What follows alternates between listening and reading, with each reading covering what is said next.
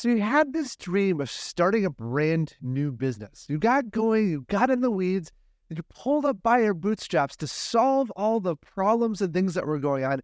And you started to have a successful small business. At some point, you start thinking like, well, can I scale this up? Can I really take this idea and make it a multi million dollar kind of business?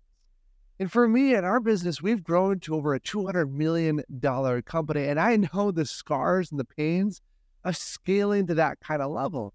One of the key things that I struggled with substantially was that I didn't know that if you just double the staff, you're not going to double production. In fact, your productivity goes down unless you solve all the systems and infrastructure you need to really make that a reality. And that's why I'm so excited to have my guest today, Dai Manuel, who is a former partner and COO of a multi million dollar retail company. And he's on a mission to positively impact 1 million role models around the globe to lead a more successful life. Dai, thank you so much for being here today. Mike, thank you, man. It's an absolute honor. Uh, excited to be here. And plus, talking about the growing pains of business. And, uh, I don't know. You just can't get into business and not expect to have those. so, yeah, so true. Oh my gosh. Yeah. Well, let's dive into that. Like, sure. you built up a successful multi million dollar company. What lessons did you learn in scaling up that business? Well, you know, the interesting thing, it's, it's definitely a team effort. You know, we had mm. really great people and and the company's still in existence still moving forward. I know it's struggled a little bit since i left uh, only because the, the industry's changed a bit. We were in the specialty fitness equipment industry and predominantly omni-channel so e-commerce we had eight retail locations but we also did a lot of b2b type solutions and manufacturing you know omni-channel. We were doing it all. Um, but at times you know also trying to do it all we know as you said earlier productivity can go down and as well as your focus sometimes becomes distracted. So you know, there was periods where we got really excited. We'd open a couple new storefronts, but I think we rushed it at times. And that was one of the biggest lessons we had to learn because, you know, retail is like putting on the boxing gloves every day and stepping in the ring. and it's, it's, I love it. I love connecting with people. Every day was different. But on the same note, being in specialty retail, it's not like we're selling little widgets. I mean, we're, we're selling weights and dumbbells. So logistically speaking, a lot of the equipment needs to be set up by professionals needs to be serviced by professionals, but it's also just heavy and bulky stuff. So we needed lots of warehouse space as well to be able to sell products on demand. And so there's a lot of logistical challenges that come with it. I mean, there's times where I, I would look at my friends selling digital solutions, digital products, you know, SaaS solutions. I'm like, what a nice business model, you know? And uh, and that's probably also why I segued to doing more things online today when I eventually left and exited the business. But you know, some of the biggest growing pains that we experienced were definitely around the personnel and the operations piece, you know, just really trying to create that harmony between the two. You mentioned there that you expanded into a few different retail places too quickly and had to kind of pull back or maybe yes. struggle through that a little bit. I've lived that journey as well. But what do you think caused it? Because ah. it's not necessarily just too quickly. There's something underlying that that didn't quite work. What was that for you? Well, you know, the why to do it at the time was, you know, we were having best year after best year. Profitability was going up, our, our gross margin was increasing. Also, just our brand awareness was improving. We, we really were the main brand in Western Canada because we had two provinces covered, the equivalent of a couple states, you know. So we had Alberta and British Columbia with a really strong footprint because we originated in BC, in Vancouver proper. Uh, so we had a really strong West Coast presence. And so I guess, you know, in a way, we kind of become overconfident with that brand value without really understanding that as we start to expand, and this is the logistical challenge, especially in Canada, for those that have been to Canada, you know, small population density, big geographical region. and, wow. And we don't have the volume like you do in the States. Like, just look at California. Population of California is like the same as Canada. And it, so the numbers game, and when it comes to logistics of just receiving product, shipping product, and then setting up new storefronts, you know, it's a big investment to do so. And our previous model was sort of the Home Depot model. And from the standpoint, we had very ugly armpit of the world locations. You know, these big ugly warehouses that were off the beaten track because it was dirt cheap rent. And we figured we'll take the extra money we save on the rent and that overhead, let's just throw it all into marketing so we can drive traffic to our store. Mm. And it worked until it Yeah. stopped working. Oh no. And then you're stuck with these big leases, big warehouse spaces, and and the retail stores aren't selling enough volume to support the additional space, the additional inventory we were carrying, which put us into sometimes a cash flow crunch. You know, Yeah. because our thing that really allowed us to to have a cutting edge over our competitors was we were often cash business. You know, and what I mean by that is we would often negotiate terms with suppliers and often say, hey, if we don't do terms, we pay for this up front. What kind of deal can you give us? We'll buy a truckload at a time, you know, like and it allowed us to shave extra points off, which again we would reinvest sometimes into infrastructure, sometimes into marketing, sometimes just into more profit, you know. Um, but again, there was challenges with that, and it often just related to to inventory management. If I'm perfectly transparent, you know, it was sometimes thinking, "Oh, this is a great buy. We love this product as the staff." Oh, the customers don't like it. you know, it's like stuck with half a truckload of product, and it's like I said, it's not small stuff. You know, you're you're stuck with this stuff, and then you have to discount. Anyways, uh, long and short of it, uh, sometimes we made bad buys. I, I owning it, I made bad buys, and then trying to force that down our salespeople's throats to clear it. Uh, you know, created challenges at times for sure. So was the inventory. You actually Yeah. you had to pick the products in advance, which makes sense for retail. Correct. Purchase them, have them available and delivered, and then if you picked that wrong, you wrote them off. Uh, pretty much you got to write it down. You know, come the year end, if we're still stuck on inventory, and if you know we're trying to do with most big ticket items, you know, we, we would like to do a quarterly turn. You know, so at least every three months, we're we're seeing that inventory turn and refreshened. Um, but at times, you know, if it was getting on to six, nine, I mean, in some cases, twelve months, bad buy, really bad buy. And then so at that point, yeah, we'd write it down, and we'd often incentivize our staff to to to perf- you know, preferentially show that as an option for people that are looking for a good deal. Uh, and then we would commission our guys extra on those, you know, double what they would make on that versus other products. So we're again, we're trying to make it a win-win-win for everyone.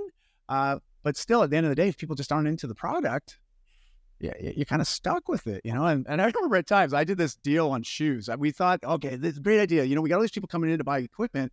Why don't we get into the apparel business? Oh, bad idea. You know, we went out of our lane. And I was, I, I did this crazy deal with this supplier, and I, I loved their shoes so much. You know, we were selling a lot of CrossFit based equipment, and, you know, CrossFit was taking off back around the 2008, 2009 through 2013. It was a five year run there where we were doing tons of volume in the CrossFit space. So I thought, hey, let's ride that wave. We'll bring in CrossFit type shoes, etc. Bad buy, bad buy, Oh, especially no. when you start looking at sizes and, and colors. Uh, we shouldn't have gone there. That was a big What made that a tough buy? Was it the fact you've had all these variations that you now have to have in stock? Yeah, exactly. Just inventory wise, it's also you need a lot more showroom space to be able to display the product. You got to warehouse a lot of the popular sizes. And because we didn't have the previous sell through and really the history on what's going to sell and what's more popular, we had to rely on other people to sort of try to pull that information. But again, is that information solid? Is it good? Is it relevant to our market and our customer base? It, it was a bit of a learning curve. And and slow, sure enough, you know, about 18 uh, 18 months, almost 20 months later, we, we just basically wrote off all the inventory and just tried to clear it.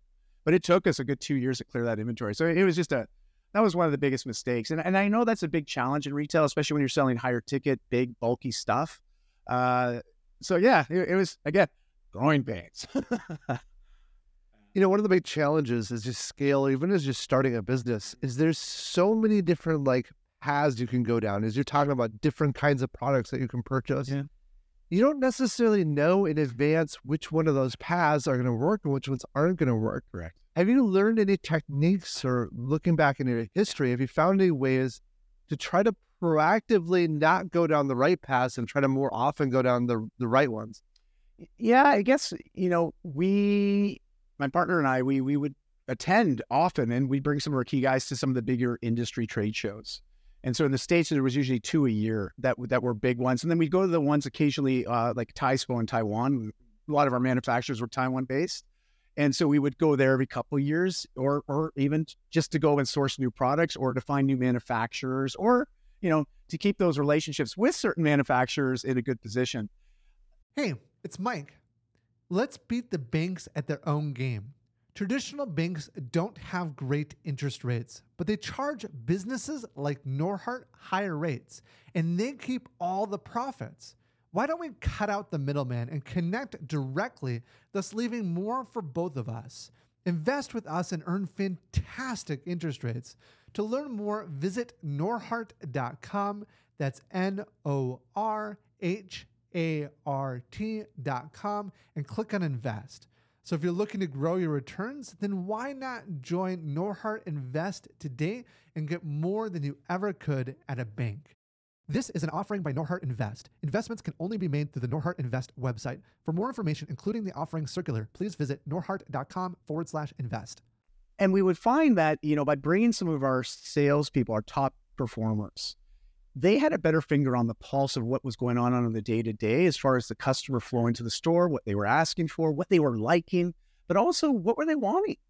And I, I feel a little bit remiss because at times uh, when I'm doing the purchasing, I may have not been as in tune with that. And I didn't rely, I allowed my ego to get in the way, to be quite frank, thinking, oh, I know more than you guys, you know, da da da da da.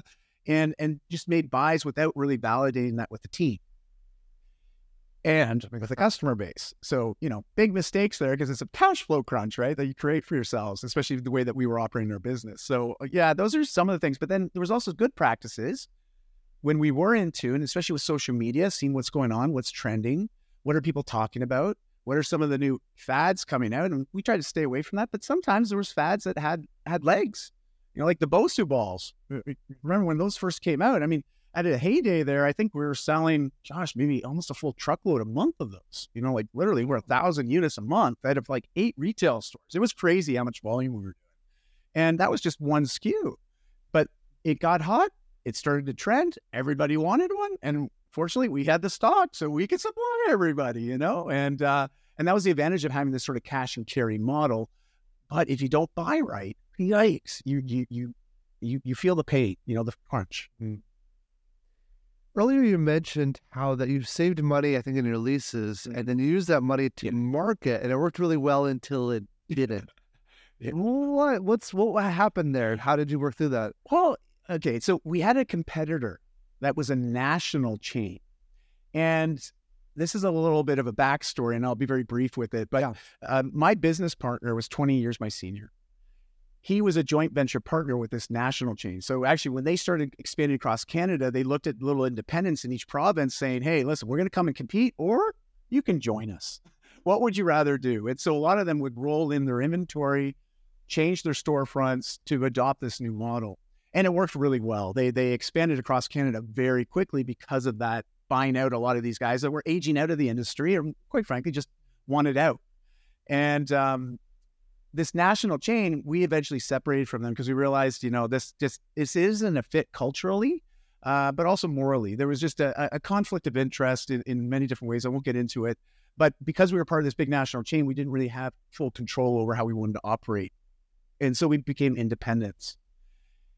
And when we became independents, we started to diversify from these large brick and mortar warehouse type locations to more specialty retail stores because we had a couple that did extremely well. Like we had a little location in an area in Vancouver called Kitsilano, which is, interesting. It's an older part of Vancouver, uh, very trendy, very hip. Um, we got a really small storefront there, and that little storefront did a couple million dollars a year. It was crazy the kind of volume we did. Of this little like shoebox, and we were like, okay, this is good. Maybe we can do a few more of these. And so we started to expand in some of the other smaller uh, markets around the Vancouver region. And we realized that we probably should have done a bit better market research as well as negotiate on some of those retail leases because we all of a sudden we were going into strip malls and, and higher traffic locations thinking, oh, geez, this will be great. We'll have more traffic. I bet you we'll do more revenue. It didn't. so, really, uh, one store in particular, like we, we, we signed a three year lease with an option to renew for another, I think, two or three. And we often would negotiate like really aggressively, you know, so like leasehold improvements, all that stuff. And we would, you know, pay the first six months and the last six months cash to get some really good leases. And also, so we didn't have to sign any corporate guarantees and all that other usual stuff. Um, and also, just a little side note: each of our retail stores were an independent operating unit. That oh, all products were were actually owned by the the head company, that our parent company, but they would then be on uh, allocated, sort of um, to each of those. It was just a much cleaner way, especially from an accounting standpoint, being private enterprise. Uh, it made sense. Our account was really good. Our CFO was really good. Uh, but this one store, oh my gosh, man! Like Mike, it was. We we thought this would be a home run because a lot of the postal codes that we were selling out of the warehouse locations were going into that trade market. So we're like, this is gonna be a home run. We'll actually have a footprint here. Store was our worst performing store, and it just didn't matter how much we marketed it. It was just garbage. it's just awful. Like we were losing money. if you had more traffic to that store, what do you think that made that difference? Yeah, no, it was a high traffic retail space in a strip mall. And it had a big anchor store there too, a big, big uh, grocery store that was quite the draw. So we are like, well, you know, there's people coming here every day. I mean, that's a consumable. They're coming all the time. They're going to see our branding. We always had big, obnoxious signs, nice color, big posters in the windows.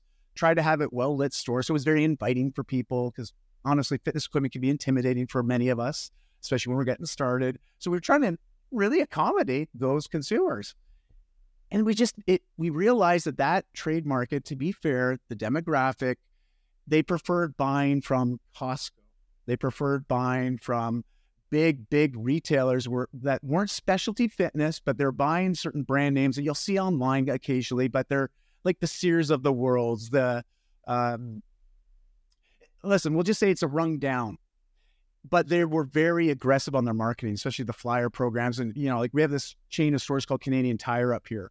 And Canadian Tire is a national chain owned by the Fresani Group, and they have very high buying power. But they would buy lower end product listed at retail and they'd be like 50% off, right? And now trying to fight that and educate a consumer, it just created more resistance. And so we realized that the conversion and the closing of some of these opportunities, it just, we had a really poor closing rate in those locations and the high ticket stuff never sold. People were wanting the low end, which isn't really our forte. We, we didn't want to be low end. We are not trying to compete with the Costco's with these big box franchises, you know, like we're like, we're specialty. We, we know fitness, we know it well, we get people results those are not products we would endorse or recommend, but it, you know, it's attractive. Someone comes with a flyer, it's 50% off. You know, it looks like a great treadmill. It's got all the bells and whistles. What do you mean? Yours that's twice the price is better. I'm like, well, it is better, but let me show you. You know, if you want to look at some of this equivalent, I got this unit down here for 500 bucks, which is just as good as the one that you're prepared to buy for a thousand. But even then, that flyer did the sell for them. It's like people buying Bowflexes. You remember Bowflexes? Oh, yeah. Yeah we were one of the first retail stores in Canada to be honored to have the opportunity to buy those and put them on our showroom floors. Because before it was only a, a direct uh, to consumer model, but uh, and they maintained that in the states. But in Canada, there was a guy that owned the rights to that product line and was the main distributor, and he eventually opened us up. But we had to promise never to discount the product. I will tell you, that one SKU financed our business for about two years. Like it was insane because of the power of the marketing and the money that that company put in to advertise the Bowflex. And still, would I buy a Bowflex for myself? No, I wouldn't. There was a product at $1,500 that was $500 less than a Bowflex that, quite frankly, I thought was a much more superior product. It's going to last longer, gives you better quality workout. We would educate people on this, and still at the end of the day, they'd be like, yeah, that sounds great. I'll take the Bowflex. you know, so it, we wouldn't argue with it. We're not here to convince you, but we will educate you, let you make your decision. But the crazy thing is we were making 55, 60 points on that thing at full full rate and we couldn't discount it. We weren't allowed to discount it or else we'd lose the product. We could not keep them in stock. Like could not like it, it was amazing. That was the first time I really realized the power of effective marketing, especially the way Bowflex uh, would market. They always buy remnant ads, right? Like they're buying all these little cheap ads on TV, late night TV, but it's the stuff they buy for, you know, 10 cents on the dollar kind of stuff. But they were on there all the time all the time. Huh.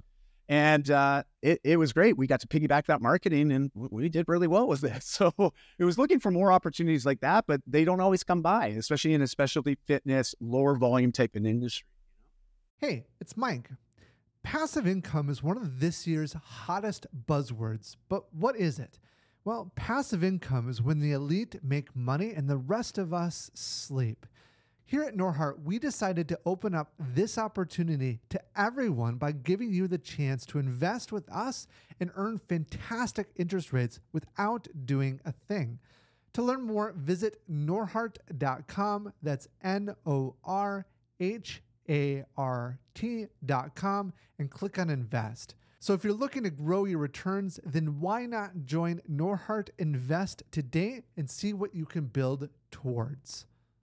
This is an offering by Norhart Invest. Investments can only be made through the Norhart Invest website. For more information, including the offering circular, please visit norhart.com forward slash invest. Yeah. What's really interesting is you're touching on a number of key marketing principles. I mean, one is that you put your store in a place that had high volume of customers, but they weren't the right customer. You know, so for so many of us, as we want to grow our business, one of the key constraints we have is just finding new customers. And we think, okay, let's go put some ads up on Facebook, and you start running those ads, and then they don't work, and then you shut Facebook down. Say Facebook never worked.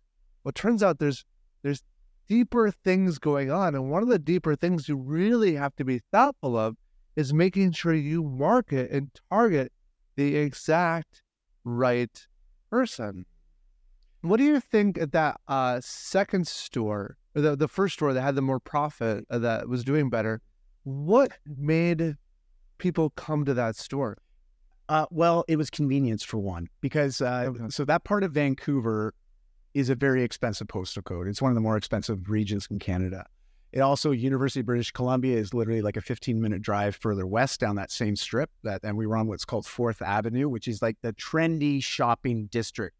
It is a destination for some people that are out of towners going there. They go there because nice restaurants, little boutique shops, and so we wanted to be nestled in in there. And interesting enough, when we were first there, we were actually on the shady side of the street.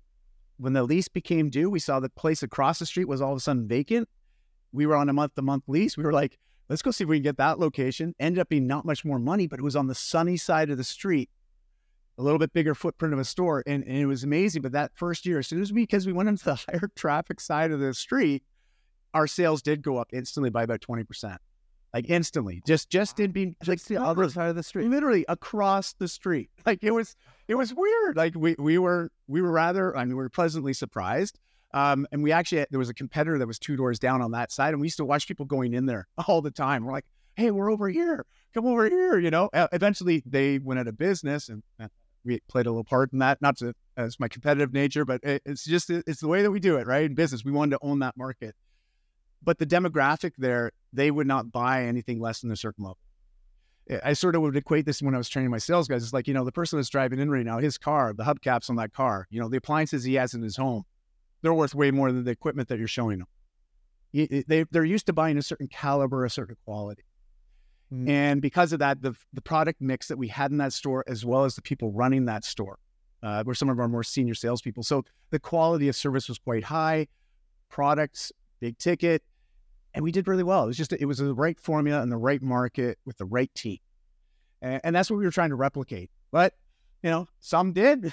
We had a couple that didn't, you know? So uh, uh, you sort of live and learn through that process. Wow.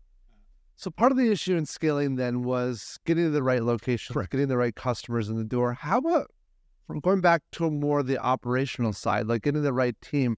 What did you do to find the right people to scale effectively, and what did you find was a struggle? Uh, well, Vancouver, it was interesting. There was a period there where it was just, there was a lot of jobs available here. Like the job market was quite rich, as well as we, we were dealing with a lot of millennials. Uh, and there was a bit of a disconnect, you know, with, let's just put it this way. Uh, they had very high expectations for what a job would be, but also the benefits and everything. And, and, you know, my business partner being 20 years my senior, being a baby boomer, uh, his work ethic was different than a millennial's work ethic. Okay. And so I, we had to take him out of the hiring equation because if he was in charge of that, it, it just wasn't going to work. Okay. It just, there was that disconnect in trying to have relatability. And even though he's a great dude, excellent uh, business owner, and, and just a, a- really savvy dude, uh, we just found there was a disconnect with some of this younger workforce that we were trying to recruit and bring in. Because I'd have no shortage supply of people applying. I would often run into situations where half the people that applied just didn't even show up for a job, for the interview. And when we would call them, oh, actually, you know, I decided I don't want to do this. I found another job. It was like, you didn't think to communicate that you couldn't make it to the interview because you got another. Like, it was just amazing this sort of different mentality when it came to careers and career choices. And so that was one struggle. Just the the labor force and the marketplace in Vancouver was just this interesting period for about three years where just we, we couldn't find enough quality people. So what we started to do was we really started to leverage our own personal networks. We started to look at specialty fitness trainers, inviting them to consider this as a career. Because I started as a trainer and then I got into equipment sales and I preferred the lifestyle because uh, I didn't have to work as many hours and I could make more money working less. Uh, because really being a trainer is hours for dollars, right? And you're you're constantly working based on what your clients can work. And uh, so I liked retail. It was actually a refreshing shift as a, I was starting to have kids and it was just a better fit. So trying to tell that story and engage these trainers that this might be a possibility for them was actually quite successful. We, we were able to attract some new people that were motivated, but they also highly educated when it came to helping people get results. And so that started to, to fix the little gap that we had there during that labor sort of, sh- well, I guess labor shortage really is what it was, uh, at least for quality people. Um, so that helped, you know. Um, but also, we were really good at rewarding our top performers well. Um, you know, we had a really healthy bonus structure uh, and incentive uh, pay structure. So the top guys were making six figures plus, you know, and, and, for doing something that they love. So the retention of our top people was quite high, quite high. Yeah. But it was the the newer people and the people that didn't quite have the skill set. You know, we knew that within six months, if we couldn't get them to a certain level, they were going to leave. And, yeah. and so we had to revisit our training programs and some of our operations around training. So that would you know, going through those growing pains, what I mean by that is like you, you definitely you notice where the weaknesses are and you notice where, okay, well, that's the weak link. We got to fix that. Let's work on strengthening that and hopefully that will strengthen the whole unit. And sure enough, it did in some cases, and sometimes you just got to go back to the drawing board and try again. Love it. Yeah. So, kind of looking back on your journey of scaling up that business, what would you tell your younger self as sort of a, a couple of key tips uh, to navigate that world more effectively. You mean like don't go into retail? No, I'm just joking. no, no, not at all. Uh, you know, for me, I think it, I know one thing for myself is is I, I do pride myself on my work ethic. I, I am a sponge, but also I was starving for mentorship. And I think for myself, it would have been just trusting the process of receiving mentorship. I, I, in my early time, especially my early 20s, as I was just getting my feet wet in the industry, because I didn't become a partner in the company until a couple years later when we separated from that national chain. Being that I was this key guy, I had an opportunity to become a partner with them to open up a new chain of stores, and so it was a great opportunity, perfect timing, everything worked out well. Uh, but during some of those transitionary periods, I realized that my ego got in the way a lot. Mm. And so it's just trusting that there's people that know a lot more than I do and to be ready to receive critique, not as a as a judgment, but really as a way to help me become better.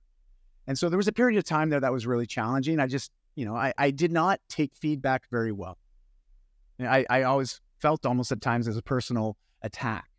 And so that limits your opportunity to grow, to learn, to just have more fun. And uh, so that would be what I would tell my younger self is like, hey, get over yourself and just trust the other people to support you to be better. You know, like just just trust the mentorship process. Like now, I'm all about it. As you know about my life's mission is inspire role models. Uh, it's a huge deal. You know, having the right mentor and role model in your life, and uh, that's that's what I would like to say to my younger self. I love that. You know, there are really two major ways to learn something. It's either get out there and fail a bunch of times until you find a path to success. And there's validity in that. But whenever you can, if you can learn from someone who's been there before you, you're going to save yourself a tremendous amount of time, energy, and effort, and ultimately be much more successful. How can our audience uh, learn more about you and what you do? Well, thanks, Mike. I, you know, I'm a pretty social active guy online. I, I'm easy to find because I got a nice unique name, if you know how to spell it. Uh, yeah, Dai is D A I, Welsh name for David. Manuel is a Portuguese last name.